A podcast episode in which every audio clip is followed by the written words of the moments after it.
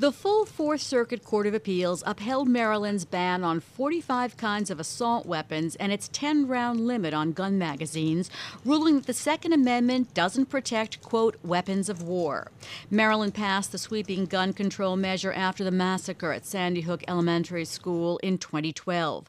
The vote was 10 to 4, with a strongly worded dissent by Judge William Traxler, who said that the majority has gone to greater lengths than any other court to eviscerate eviscerate the constitutionally guaranteed right to keep and bear arms. Our guests are Adam Winkler, a professor at UCLA Law School, and Mark Graber, professor at, Euro- at the University of Maryland Law School. Adam, explain the reasoning of the majority opinion.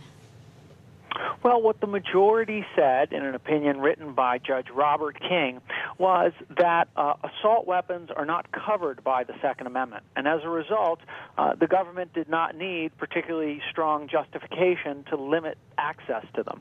The same reasoning the court said applied to high capacity magazines. The court said that these were weapons of war and likened them to machine guns, automatic fire weapons. And because of their, uh, what the court said was their exceptional lethality, uh, these firearms were not protected at all by the Second Amendment.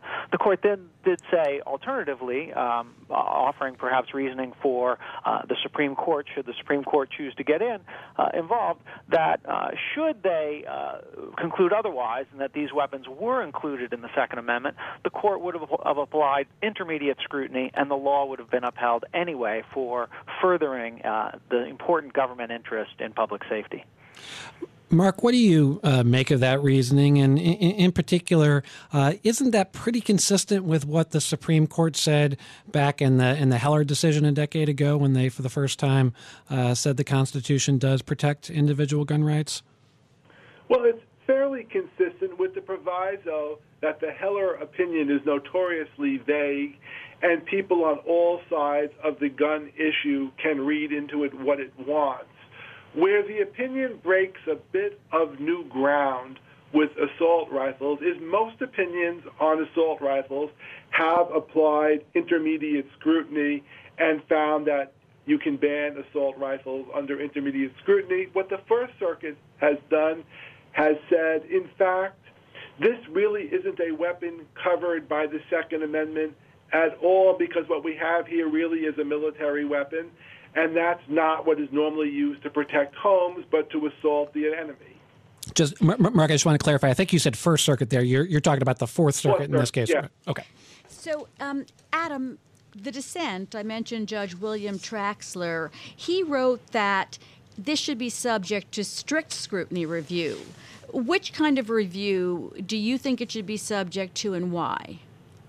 Well, of course, they don't give me a vote on any of these things. So they should. Um, uh, but other courts have generally held, as Mark says, that intermediate scrutiny applies. Generally, courts have disagreed with what the Fourth Circuit did here in saying that these guns are not protected at all by the Second Amendment. Most other circuits have either held that they are protected by the Second Amendment or um, that the courts will presume they're protected by the Second Amendment. And then, and the reason why is because the Supreme Court in the Heller case did suggest that firearms that are in common use for lawful purposes are protected by the Second Amendment. And there are about 75 million high capacity magazines out there in America, and there are maybe about 10 million uh, assault rifles or assault weapons. So arguably they are in common use. Now, of course, those other courts have nonetheless upheld the restrictions on such weapons, finding that uh, even though it burdens Second Amendment rights under intermediate scrutiny, the law still survives. Um, but uh, the dissent here was very uh, objected to the idea uh, that these weapons were not protected by the Second Amendment at all. Mark, one thing that that uh, Adam just said there um, kind of made me wonder. So, we, is this an area of law where where because more people own a certain type of weapon, that means uh, the Constitution gives it greater protection? Is that is that where we are in the law, and, and does that make sense? Well, that's what the majority and minority were debating. The minority said, well, if lots of people own it, it is therefore in common use.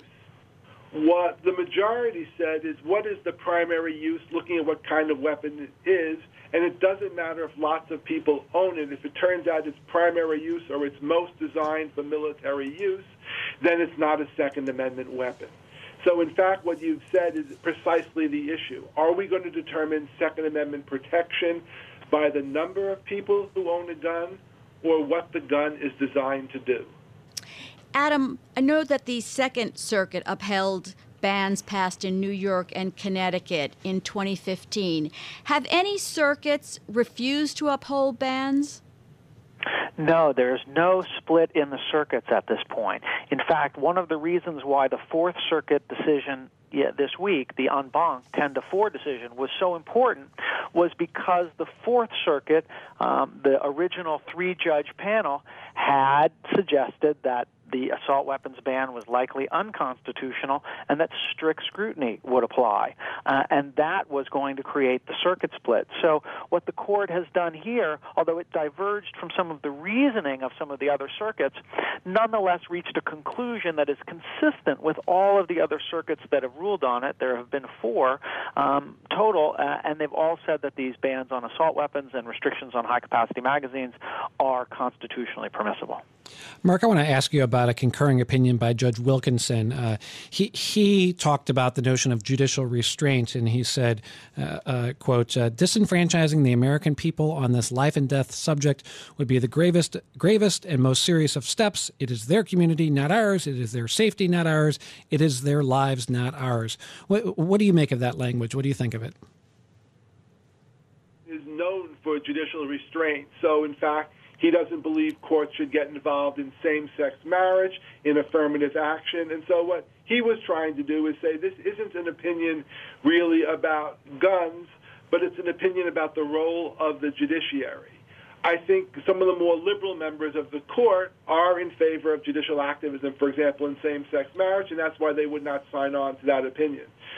Judge Wilkinson, I said, simply wants courts to stay out of all contentious issues gun rights being just one of many. Adam, about 30 seconds. Since there is no split in the circuits, are is talk of appealing this to the Supreme Court going nowhere? Well, there may be a petition to the Supreme Court to accept the case, uh, but I think it's unlikely. The Supreme Court, even when Justice Scalia was alive and voting, uh, refused to accept any assault weapons ban cases. And without a split in the circuit, uh, I'd be surprised if the Supreme Court were to step in now.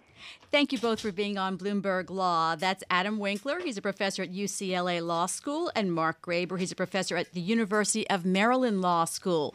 That's it for this edition of Bloomberg Law. We'll be back tomorrow at 1 p.m. Wall Street time. Please join us then. Thanks to our technical director, Reginald Bazil, and our producer, David Sucherman.